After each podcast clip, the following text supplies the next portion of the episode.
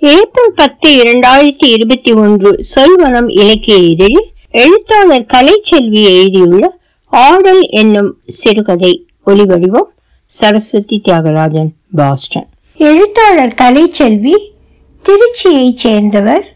இவர் வலி இரவு சித்ராவுக்கு ஆங்கிலம் தெரியாது. மாயநதி போன்ற சிறுகதை தொகுப்புகளின் உடமையாளர். சக்கை புனிதம் அற்றை திங்கள் என்ற நாவல்களையும் எழுதியுள்ளார். இவர் இலக்கிய சிந்தனை விருது கணையாழி சிறுகதை விருது தமிழ்நாடு முற்போக்கு கலை இலக்கிய மேடையின் வளரும் படைப்பாளர் உள்பட பல விருதுகள் பெற்றுள்ளார். இவரது சக்கை என்ற முதல் நாவலுக்கு திருப்பூர் தமிழ்ச்சங்க விருது பெற்றார். விவசாயிகளுக்காக ஏற்றத்துக்கான மாற்றம் என்கிற கையேட்டையும் வெளியிட்டிருக்கிறார். இப்பொழுது இவர் எழுதியுள்ள ஆடல் என்ற கதைக்குள் செல்வோமா? வாருங்கள். டெல்லி நகரின் அந்த மாலை நேரம் பகல் நேரத்தில் தலை காட்டிய வெதுவெதுப்பு மறைந்து குளிருக்குள் நுழைந்து கொண்டிருந்தது. யமுனை நதியை தொட்டு மேலெழுந்த காற்று நகரை மேலும் குளிர்வித்துக் கொண்டிருந்தது. சற்று முன்பு வரையிலும் தெய்வீகத்தை உணர வைத்துக் கொண்டிருந்த பிரார்த்தனைக்கான மேடை தன் புனிதத்தை தொலைத்திருந்தது. இசைக்கருவிகள் இசைப்பாரும் கேட்போரும் என்று கிடக்க ஒலித்த குரல்களில் பதற்றமும் அழுகையும் தொற்றியிருந்தன. நடைபாதையை அடுத்திருந்த புல்வெளிகள் நடந்த துயரை ஏந்தி கொள்ள இயலாமலும் நகரும் வழி இன்றியும் திகைத்திருந்தன. தலைக்கு மேலாக கவிழ்த்திருந்த நீல வானத்தில் சிறு மேக கூட்டம் ஒன்று திட்டாக குவிந்திருந்தது. முகன் உங்களால எழுந்திருக்க முடியும். முயற்சி செஞ்சு பாருங்க. நிச்சயமா நிச்சயமா முயற்சி செய்வேன் கஸ்தூரி. எல்லோரும் என்னை சுத்தி நிற்பதையும் பதறுவதையும் உணர்றேன் நான் இப்பவே பிரார்த்தனை மேடைக்கு போயாகணும். இல்லைன்னா அவங்க எல்லோரோட நேரமும் வீணா போயிடும். அது இருக்கட்டும். இப்போ நீங்க எழுந்திருக்கிறது தான் முக்கியம். ஆனா ஆனா என்னால கை கால்களை அசைக்க கூட முடியலையே. கண்களை சிமிட்ட முடியல.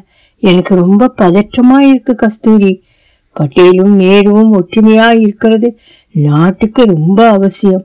அவங்கள சமாதானப்படுத்த வேண்டிய இந்த நேரத்துல நான் இப்படி விழுந்து கிடக்கிறது நியாயமே இல்லை. சரி அதை பத்தியெல்லாம் இப்ப சிந்திக்காதீங்க. நீங்க இப்போ எழுந்திருக்கிறது தான் முக்கியம். எனக்கு ஆசுவாசப்படுத்திக்க கொஞ்சம் நேரம் கொடு கஸ்தூரி ஆனா நீங்க ரொம்ப நேரம் இப்படி கிடந்தீங்கன்னா உடம்பு அழுக்கும் தூசும் பட்டு அசுத்தமாயிடும். நேத்திலேந்து விடாத இருமல் வேற. ராமா ராமா உடல் நோவுல எல்லாமே மறந்து போச்சு. அது சரி இதெல்லாம் உனக்கு எப்படி தெரியும்? நீ எங்க இருக்கே? அப்படியே மல்லாந்த வாக்குல கண்ணை திறந்து பாருங்க. மோகனின் கோபத்தை கண்டதும் என்ன பேசுற நீ? நான் தான் திறக்க முடியலன்னு சொல்றல்ல மோகனின் கோபத்தை கண்டதும் சரி சரி நானே சொல்றேன். நான் உங்களுக்கு நேர் மேலே வெண்மேகமா திரண்டு நிற்கிறேன் மோகன். உங்களை பார்க்கறதுக்காகத்தான் இங்க வந்தேன். எனக்காக வந்தியா? இதற்கான முறையான அனுமதியை வாங்க வேண்டியவங்க கிட்ட வாங்கிட்டியா? மோகனின் பேச்சு சிடுச்சிடுப்பானதை அடுத்து கஸ்தூரி முகத்தை இறுக்கமாக்கி கொண்டாள். என்னை இப்போதான் நம்ப போறீங்கன்னு தெரியல. ஆகா கான் சேக்கு நானும் சுசிலாவும் கைதாகி வந்தப்பவும் இதையேதான் கேட்டீங்க. நாங்க ரெண்டு பேரும் குறுக்கு வழியில சிறப்பு அனுமதி வாங்கிட்டு நீங்க இருக்கிற ஆகா கான் சிறைக்கு வந்துட்டு தான் நினைச்சிட்டீங்க இல்லையா? சற்று இழக்கமான குரலில் கஸ்தூரி என்ன நடந்ததுன்னு சிறையில இருக்க எனக்கு எப்படி தெரியும்? என்றவர் உடனே நீ அங்க வரும்போது காய்ச்சலையும் வை வயிற்று போக்கையும் கஷ்டப்பட்டியாமே? என்றபோது கஸ்தூரி சட்டென்று நெறிந்தவளாக அதை விடுங்க எங்களை அங்கே அழைச்சிட்டு வரும்போது ரயில் நிலையத்துல காத்திருப்பு கூடத்துல உட்கார்ந்திருந்தோம். நாட்டில பிரிட்டிஷ் அரசுக்கு எதிராக செய் அல்லது செத்து விடுன்னு அவ்வளவு பெரிய போராட்டம் போயிட்டு இருக்கப்ப அங்கே மக்கா வழக்கம் போல வர்றதும் போறதுமா இருந்தாங்க. நிலைய அலுவலர்கள் புகை பிடிச்சுக்கிட்டு இயல்பா பேசிக்கிட்டு இருந்தாங்க. கூலிக்காரங்க பிரயாணிகளோட பேரும் பேசிட்டு இருந்தாங்க. சுசிலாவோ என்னோட உடல் ரொம்ப பலமீனமாகவும் காய்ச்சலோடவும் இருக்குன்னு சொன்னான். ஆனா அப்போ என்னோட கவலையெல்லாம் சுயராஜ்ய போரில் உங்களால் எப்படி வெற்றி பெற முடியுங்கிறத பத்தி தான் இருந்துச்சு. நான் ஏன் உன் மேல கோவப்படுறேன்னு இப்ப புரியுதா கஸ்தூர்? கஸ்தூர் நாம் கை கொண்டிருக்கிறது ஒரு நாட்டோட விடுதலை. அதுவும் அகிம்சை முறையில். இது எத்தனை பெரிய விஷயம். இதில் அவநம்பிக்கை ஏற்பட்டுச்சுன்னா தொடர்ந்து இயங்கி இருக்க முடியுமா? ஓஹோ! அவநம்பிக்கை ஏற்பட்டதாலதான் நான் உங்களோட மனைவிங்கிற ஜபர்தஸ்த்ல குறுக்கு வழியை உபயோகிச்சு நீங்க அடப்பட்டிருந்த ஆகா கான் சிரிக்கே வந்துட்டேன்னு நினைச்சிருக்கீங்க. அப்படித்தானே? அதுக்கு தான் அப்பவே மகாதேவ்கிட்ட விளக்கம் கொடுத்துட்டியே கஸ்தூர். வார்த்தை தடுமாறியது. உடலையே திருகி போட்டது. சரையலென ஊடுருவிய வழியால் அவரால் மேற்கொண்டு பேச இயலவில்லை. அதை அறியாமல் கஸ்தூர் நேற்று இருமருக்காக செஞ்சு கிராம்பு பொடி தீந்து போயிடுச்சு. மனு கிட்ட தயார் பண்ண சொல்லியாச்சா? என்றாள். மோகனிடமிருந்து பதிலேதும் வரவில்லை. ஓட்டையாகி போன நெஞ்சில் இருந்து ரத்தம் கசிந்து கொண்டிருந்தது. மதியம் களிமண் சிகிச்சைக்கு பிறகு மனுவும் ஆபாவும் பிடித்துவிட்ட கால்கள் கட்டை போல் கிடந்தன. குரல்கள் குரல்கள். எங்கும் குரல்கள். அழுகையில் தோய்ந்த ஓலங்கள். பாபு பாபு நாளைய நாளிதழ்களில் இச்சம்பவம்தான் பெரும் செய்தியோ. இன்றைய நாளிதழில் தாரா சிங் என்பவர் காந்தி அரசியலை விட்டு இமயமலைக்கு சென்று ஓய்வெடுத்துக் கொள்ள வேண்டும். அவரால் தான் இத்தனை பிரச்சனையும் என்று கூறியிருந்தார். நேற்று கூட அகதியொருவன் இதே போலவே அவரிடம் நேருக்கு நேராக நின்று கத்தியிருந்தான். துளி துளியாக பிசறி கிடந்த மேக துணுக்குகளை தன்னுள் இழுத்து கொண்டு தன் வடிவை ஒழுங்குபடுத்திக் கொண்டது மேகம். இந்த நான்கு வருடங்களில் தன் உடலை இழுத்து கொண்டு அது எங்கெல்லாமோ அலைந்திருந்தது. இங்கேந்து பாக்குறப்பதான் போர்பந்தரோட வெப்பமில்லா பகற்பொழுதுகளையும் கடற்காற்றால் குளிர்விக்கப்படும் இரவு பொழுதுகளையும் நல்லா உணர முடியுது. கடலின் பிரம்மாண்ட விரிவையும் அது வெண் அலைகளாக நிலத்தில் மோதி உப்பு நுரைகளாக உடைவதை கொஞ்சமும் அலுப்பில்லாமல் பார்க்கும் நெற்கதிர்கள் போல கத்தியவார் மக்களுக்கு இந்த இயற்கையும் அதோட அழகும். எப்பவுமே அழுக்காது. எண்ணங்கள் எழுப்பிய பெருமூச்சில் சிதறிய மேக பிசிறுகள் மோகனின் முகத்தில் வலியை மீறி எழுந்த புன் கண்டதும் மீண்டும் ஒன்று குவிந்தன. கஸ்தூர் நல்ல ரசிகைதான் நீ. ஆ நான் என்ன நினைக்கிறேன்னு உங்களால் சொல்ல முடியுமா? ஆச்சரியமா இருக்கு. பதிமூணு வயசுலேருந்து உன்னோட சேர்ந்து வாழ எனக்கு நீ என்ன நினைக்கிறேன்னு தெரியாதா? அடக்க இயலாமல் எழுந்த சீப்பை முடிந்தவரை ஓசைப்படாது காட்டிக்கொண்டாள் கஸ்தூர்.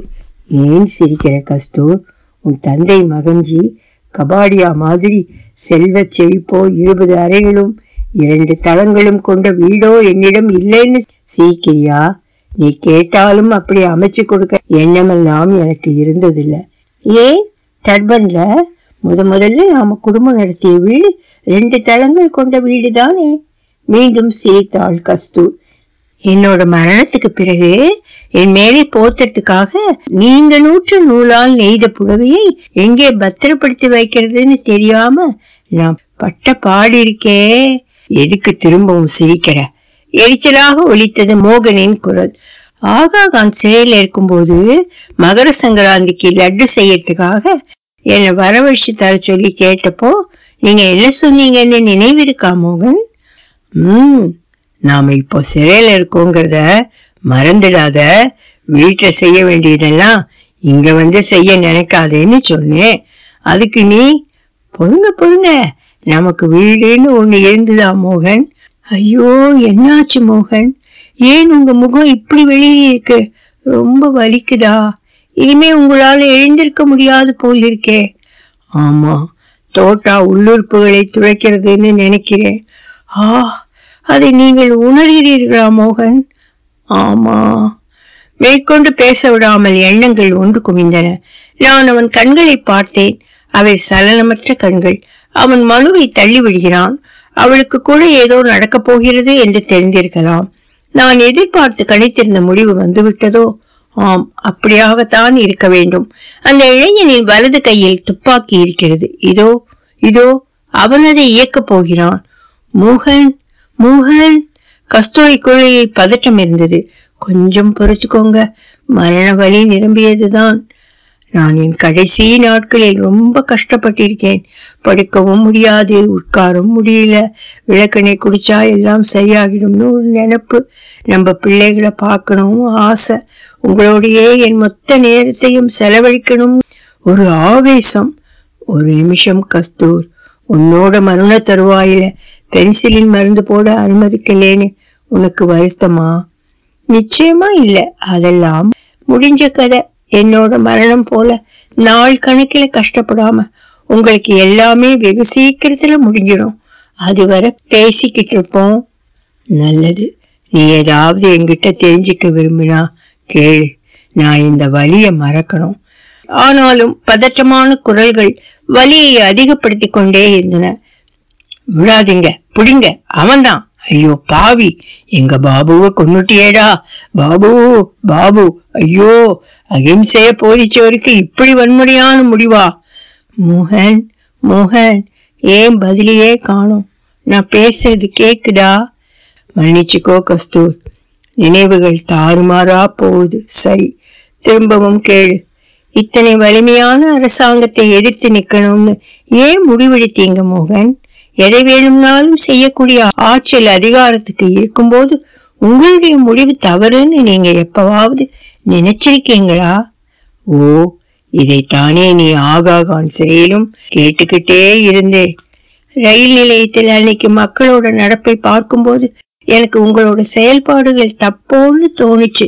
அதே சமயம் போராட்டத்தின் விளைவுகளை மக்கள் எத்தனை நாள் தான் தாங்கிட்டு இருப்பாங்களோன்னு பதற்றம் வேற. அதுக்கு நான் விளக்கம் கொடுக்க வந்தப்போ நீ என்னோட வார்த்தைகளை காதில் வாங்கிக்க கூட தயாரா இல்லையே அதனாலதான் எனக்கு கோபம் வந்துச்சு. இப்ப என்ன செய்யணும்னு எதிர்பார்க்கிறேன் நீயும் நானும் அரசாங்கத்துக்கிட்டே மன்னிப்பு கடிதம் கொடுத்துடலாமான்னு கேட்டேன். நான் எதுக்காக மற்றவங்கக்கிட்ட கிட்ட மன்னிப்பு கேட்கணும்னு அதுக்கும் கத்தினேன். நீங்களும் எப்படி மன்னிப்பு கேட்க முடியும்னு கோபப்பட்டேன். நீங்க செஞ்சதெல்லாம் தொகுத்து பாருங்க. உங்களால சின்ன பொண்ணுங்கள்லாம் சிறையில் அகப்பட்டிருக்காங்க. மகாதேவ் போயே போயிட்டான். அடுத்த நாள் தானே கத்தினேன். மரணம் வலிதான் ஆனா விடுதலை.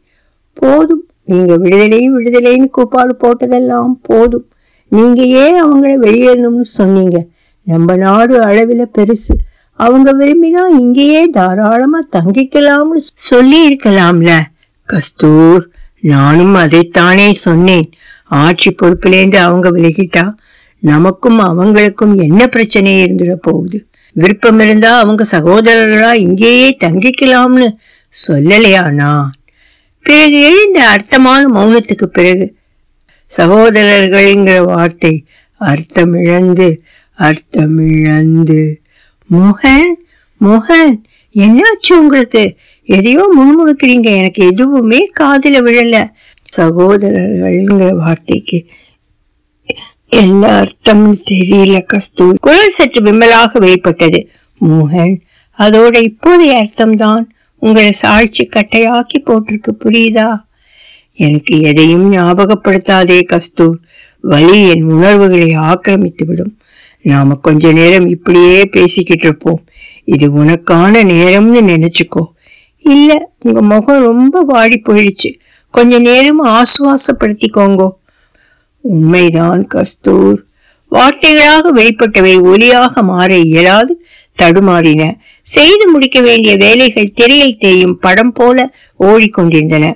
காங்கிரஸ் கமிட்டிக்கான புதிய தீர்மானங்களில் இன்னும் திருத்தம் செய்ய வேண்டி இருக்கிறதா என்று பார்க்க வேண்டும்.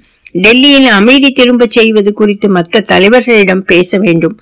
கற்றுக்கொண்டிருக்கும் பெங்காலி மொழியில் சகோதரத்துவம் என்பது குறித்து நானே சொந்தமாக ஓரிரு வரிகள் எழுத வேண்டும். நேரு பட்டேல் இருவருக்கும் இடையே ஏற்பட்டுள்ள மன விரிசலை போக்க வேண்டும். இன்று ஏன் பட்டேலுடன் இத்தனை நேரம் பேசினேன்? சரியாக ஐந்து மணிக்கு பிரார்த்தனை நேரம் கடந்ததை மனுவும் ஆபாவும் கூட உணர்த்தவில்லையே. புல்வெளியை கடந்து பிரார்த்தனை மேடையை அடைந்து விட்டிருந்தேனானால் எல்லாம் மாறியிருக்குமோ?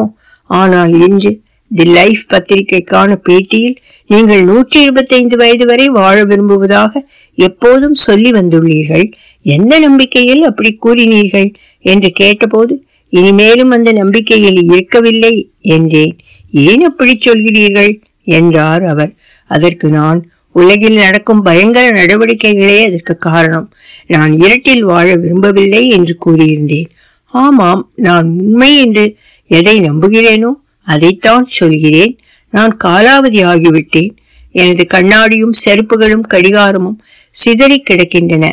என் மார்பில் வெதுவெதுப்பானவும் ஈரமாகவும் ஏதோ எதுவோ பரவுகிறது. அடிவயிறு இருப்பது போலவே தெரியவில்லை. ஆம் நான் சுடப்பட்டு விட்டேன். துப்பாக்கி ஏந்திய அந்த இளைஞனால் நான் சுடப்பட்டிருக்கிறேன். ஆனால் அந்த இளைஞன் குற்றமற்றவன். என்னால் இறைந்து பேச வியலும் என்றால் இதை நான் சொல்லியிருப்பேன். இறுதியாக இந்த உலகை காண்கிறேன். என் கண்கள் இருள்கின்றன. என்னை சுற்றி கூச்சல்களும் அழுக்குரல்களும் ஒலிக்கின்றன. நான் சாவின் சாலையில் அடியெடுத்து வைத்த போது நேரு தன் அலுவலகத்தில் இருக்கிறார். பட்டேல் வீடு திரும்பிக் கொண்டிருக்கிறார். மவுண்ட் பேட்டன் தன் வீட்டில் உரையாடிக் கொண்டிருக்கிறார். மீராபென் இமயமலையில் உள்ள ஆசிரமத்தில் இருக்கிறார். நீ எங்கே இருக்கே கஸ்தூர்? வானத்தின் மேகமாக குவிந்திருக்கிறேன். இல்லை இல்லை உறைந்திருக்கிறேன் மோகன். அவள் மனம் கனிந்திருந்தது. உங்களால யாரையும் வெறுக்க முடியாது மோகன். நீங்க தென்னாப்பிரிக்காவில இருந்த போதே இதையெல்லாம் கத்துக்கிட்டீங்க. போயர்களுக்கு எதிரான போரில் பிரிட்டிஷ்காரங்களுக்கு ஆதரவா? தன்னார்வலர்களை ஈடுபடுத்தி ஆம்புலன்ஸ் படையை உருவாக்குனீங்க. தன்னார்வலர்கள் முன்வந்தது உங்க மேல வச்சிருந்த மரியாதையால. நீங்க அவங்களை அழைச்சது பிரிட்டிஷ் பேரரசு மேல கொண்டிருந்த மரியாதையால இல்லையா மோகன் அவர்களுக்கு வெற்றி கிடைச்சா அரசியல் கல்வி வணிகம்னு எல்லா துறைகளிலும் நம்ம மக்களுக்கு கூடுதல் வாய்ப்பு கிடைக்குங்கிற சுயநலமும் தான். சொல்லி முடிப்பதற்கு முன்பே அவங்களுக்கு வெற்றி கிடைச்சா அரசியல் கல்வி வணிகம்னு எல்லா துறைகளிலும் நம்ம மக்களுக்கு கூடுதல் வாய்ப்பு கிடைக்குங்கிற சுயநலமும் தான். சொல்லி முடிப்பதற்குள் முன்பே தோட்டாக்கள் திசை கொன்றாக நகர்ந்து உடலை வலிகளால் மூடிக்கொண்டன. இது மரணம்தான் மரணம்தான். நான் இந்த பூமியை விட்டு சென்று கொண்டிருக்கிறேன். விரைவில் வேறெங்கோ சென்று விடுவேன். அதுதான் எங்கே? கஸ்தூர் தனக்கு அளிக்கப்பட்ட நேரத்தை நழுவ விட விரும்பவில்லை. முதன் முதலாக நான் உங்களோடு தென்னாப்பிரிக்காவுக்கு வந்தப்போ நீங்க எனக்காக நேரம் ஒதுக்கணுங்கிற ஆசையெல்லாம் இருந்துச்சு. ஆனா முதல் பயணத்தின் போதே நானும் பசங்களும் பிரிக்கப்பட்டு தனியா போயிட்டோம். பாஷையும் புரியல. மனுஷரும் புரியல. உங்க நிலைமை வேற என்னாச்சுன்னு தெரியல. அப்புறம் வந்து தகவல்ல உங்களை அடிச்சு போட்டுட்டாங்கன்னு சொன்னாங்க. இடையில் போகும் நோக்கத்தோடு மோகன் மென்மையாக சிரித்தார். நானும் அதை யோசிச்சேன் கஸ்தூர். கப்பலேந்து இறங்கி பழையில் நானும் லாப்டனும் பயணம் செய்தப்ப ரொம்ப பயந்துட்டீங்களா? என்னன்னு சொல்ல தெரியல. படகு மணல் திட்டை கடந்த போது வலப்பக்கத்தில் என்னுடன் விரோதம் பாராட்டும் டர்பன் நகரம் இடப்பக்கம் காடு அடர்ந்த குஞ்சு. அதை தாண்டி பெருங்கடல் தாய்நாட்டை விட்டுட்டும் உங்களை விட்டுட்டும்.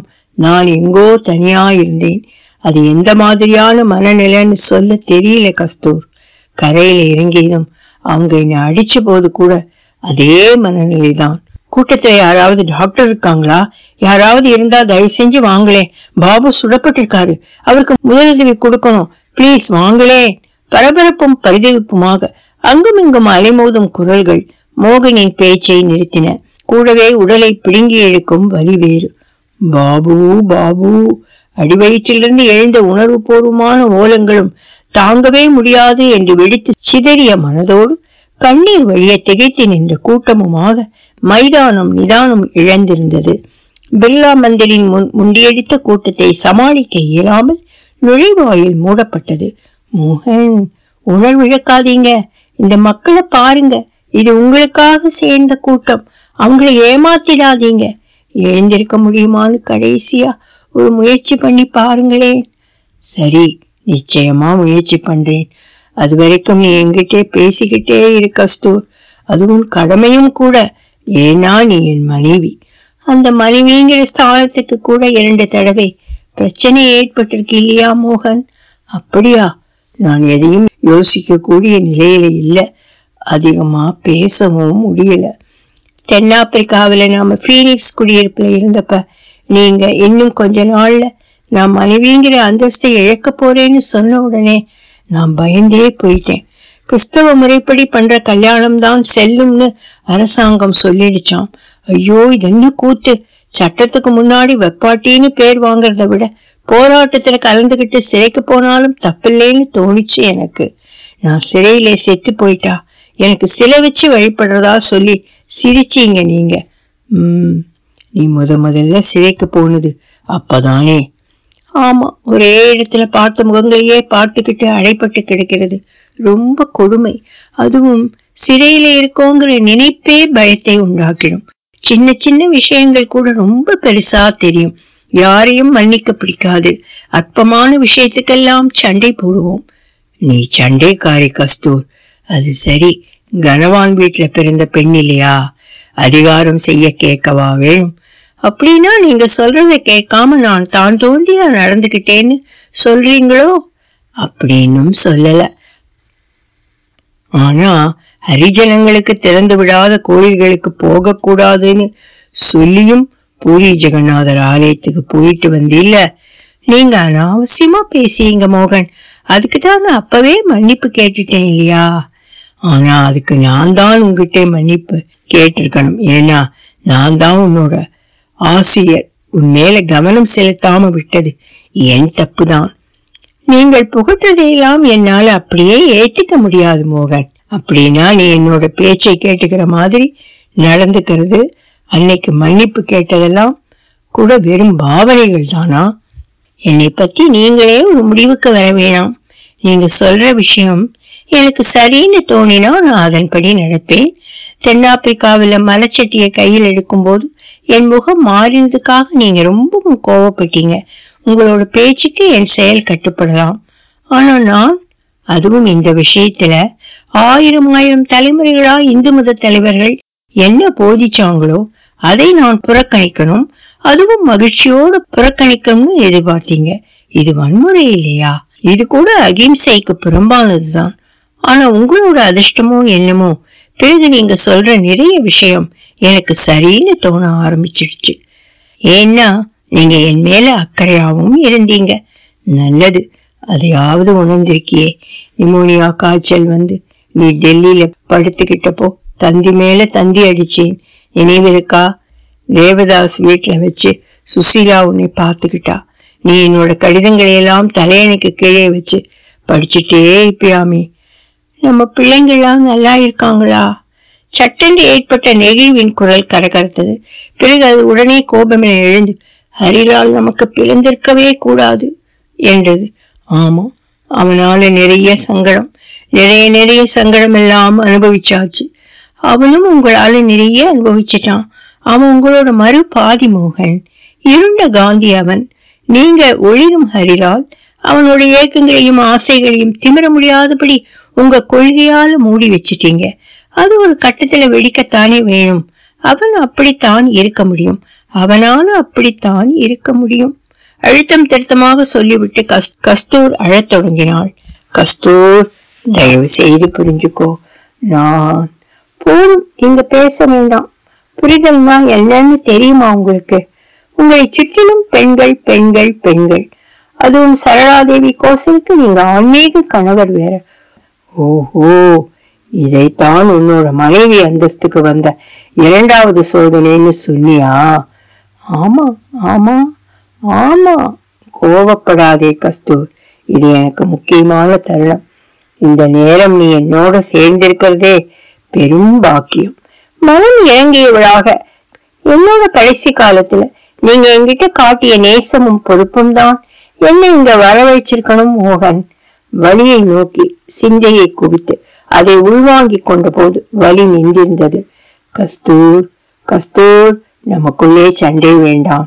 நீ சொல்ல வந்ததை சொல்லு. வழியோட போராடிக்கிட்டே போய் சேர்ந்துட்டேனா? இனி நாம பேச முடியாமலே போயிடலாம். மோகன் உங்க வாழ்க்கையே சோதனையும் போராட்டமும் தானே. உங்களோட மகிழ்ச்சினா அந்த சோதனையிலிருந்து கிடைக்கும் வெற்றி மட்டுமே.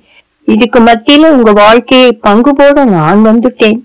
வாழ்க்கையோட கொண்டாட்டங்களை நீங்க வாழ்வியலுக்கு எதிரானதான் நினைச்சிட்டீங்க. எங்களையும் நினைக்க வச்சீங்க. மோகன் ஒன்னு சொல்லட்டுமா? உங்க வாழ்க்கை காலத்தில் விடுதலைக்கான அவசியம் இல்லாம போயிருந்தா கூட நீங்க சுதந்திர போராட்டம் மாதிரி வேறு ஒன்னை தேர்ந்தெடுத்திருப்பீங்க. நல்ல உணவு இசை காதல் காமம் இதெல்லாம் அடிப்படை இச்சை. அது வாழ்க்கையை சுவையானதா மாத்தும் இதெல்லாம் உங்களுக்கு புரிய போறதே இல்ல. கஸ்தூர் தயவு செய்து கோபப்படாம பேசு. அந்த தாங்குற மனநிலை எனக்கு இப்போ இல்ல. வீட்டு வேலைகள் ஆசிரம பணி நோயாளிகளை கவனிக்கிறது தொண்டர்களை சந்திக்கிறதுன்னு நீயும் சுமையை பெருக்கிட்டே தான் போனேன் ஆமா உங்க அன்பையும் பொழுதையும் நான் மட்டுமே பகிர்ந்துக்கணும்னு என்னைக்கும் நினைச்சதில்ல. உப்பு சத்தியாகிரகத்துல நீங்க கைதான பிறகு தெரியும் நீ சொல்ல வேணாம். காவலர்களால தாக்கப்பட்ட தொண்டர்கள் இருக்கிற கிராமங்களுக்கு கால்நடையாவும் மாட்டு வண்டியிலும் பயணம் செஞ்சு அவங்களுக்கு தைரியம் சொல்றதும் சபர்மதி ஆசிரமத்துக்கு வர்றவங்களை தொடர்ந்து சந்திக்கிறதுமா இருந்திருக்கேன் மணிலாலையும் ராமதாசையும் சபர்மதி சிறையில வச்சு சந்திச்சப்போ கூட நீ மனம் கலங்கல. இத்தனைக்கும் அவங்க காவலர்களோட கடும் கவனிப்பில் நிறைய அனுபவிச்சதை அவங்க முகமே காட்டி கொடுத்திருக்கும். இதைத்தானே சொல்ல வரே? இதை நான் நிறைய தடவை கேட்டாச்சு. உன்னோட மனசுல அவங்க அனுபவிச்ச வேதனை நிழலா படிஞ்சிருக்கு. அதனாலதான் அது தியாகமா படுது. இருவருக்கும் இடையே மௌனம் சுமையாக கிடந்ததை களைந்து விட முனைந்தாள் கஸ்தூர். மோகன் உங்கள் உடல்லேந்து கசியும் இந்த ரத்த வாடைக்கு ஈக்கள் மொய்க்குது பாருங்க. என் கையெல்லாம் பரபரங்குது மோகன். நான் பக்கத்தில் இருந்தா விசிறியால வீசி விடுவேன். நீங்க எழுந்திருக்கிறது தான் நல்லது. உன் சுத்தக்கார புத்தி இன்னும் போகலையா? வலியோடு சிரிக்க முயன்ற போது எதுவுமே முடியாமல் ஆகியிருந்தது புரிந்தது. நீங்க உங்க கையால குண்டுகளை வெளியே எடுத்து போட்டுடுங்க. நெஞ்சு பகுதியில ரத்தம் வர்ற இடத்துல கையை வச்சு தேய்ச்சிக்கங்க. அது போதும். எழுந்திருச்சிடலாம் இல்லை நான் எழுந்து கொள்ள முடியாதுன்னு முடிவு பண்ணிட்டேன். இனி என்னால் நடக்க முடியாது பேச முடியாது பயணம் செய்ய முடியாது. மனு கையில வச்சிருந்த கண்ணாடி கூடுக்கும் குறிப்பெடுக்கும் இனிமே வேலை இருக்காது. என்னோட வெண்ணிற சால்வை இப்ப சிவப்பு நிறமா மாறி இருக்கும் புல்தரையில படுக்கையை விரிச்சு சூரிய ஒளியில் குளிர்காய வேண்டிய அவசியம் இருக்காது. பிப்ரவரி மாதம் வார்தா போறதுக்கு ஏற்பாடு செய்ய சொல்லி இருந்தேன் இனிமே எதற்குமே வாய்ப்பில்லை. உணவு உண்ண வேண்டாம். புன்னகை புரிய தேவையில்லை. எண்ணமோ ஞாபகமோ கூட வேணாம். கடைசியா என் காதல ஒலிக்கிற உன்னோட குரல் நின்னுடுச்சுன்னா என் மூச்சு மேலெழும்பி மேகத்தில் கலந்திடும். கஸ்தூர். குளிர்கால சூரியன் ஒடுங்கி மேற்கே சென்றபோது லேசாக எழுந்த காற்று உடலை சிலிர்க்க வைத்தது. அது கஸ்தூரின் ஆடையை படபடக்க வைத்த போது மோகன் கஸ்தூர் உன் முக்காடை இழுத்து விட்டுக்கொள் விலகுது பார் என்றான். கஸ்தூரி கலகலவென்று சிரித்தபடி நீங்க மகாத்மாவாக இருந்தாலும் ஆண்டாங்கிறத உணர்த்திட்டீங்க என்றாள். பிறகு வாழ்க்கை மொத்தத்தையும் அசாதாரணங்களால நிரப்பிக்கொண்ட நீங்க சாதாரணமான வாழ்க்கை எப்படி இருக்குங்கிறத அனுபவத்துல உணரணும். அது அடுத்த பிறவியிலாவது உங்களுக்கு வாய்க்கட்டும் சரி அது இருக்கட்டும். நீ அப்பவும் என் கூட இருக்க விரும்புறியா?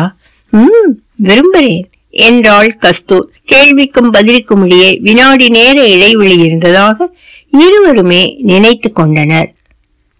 ஒலி வடிவம் சரஸ்வதி தியாகராஜன் பாஸ்டன்.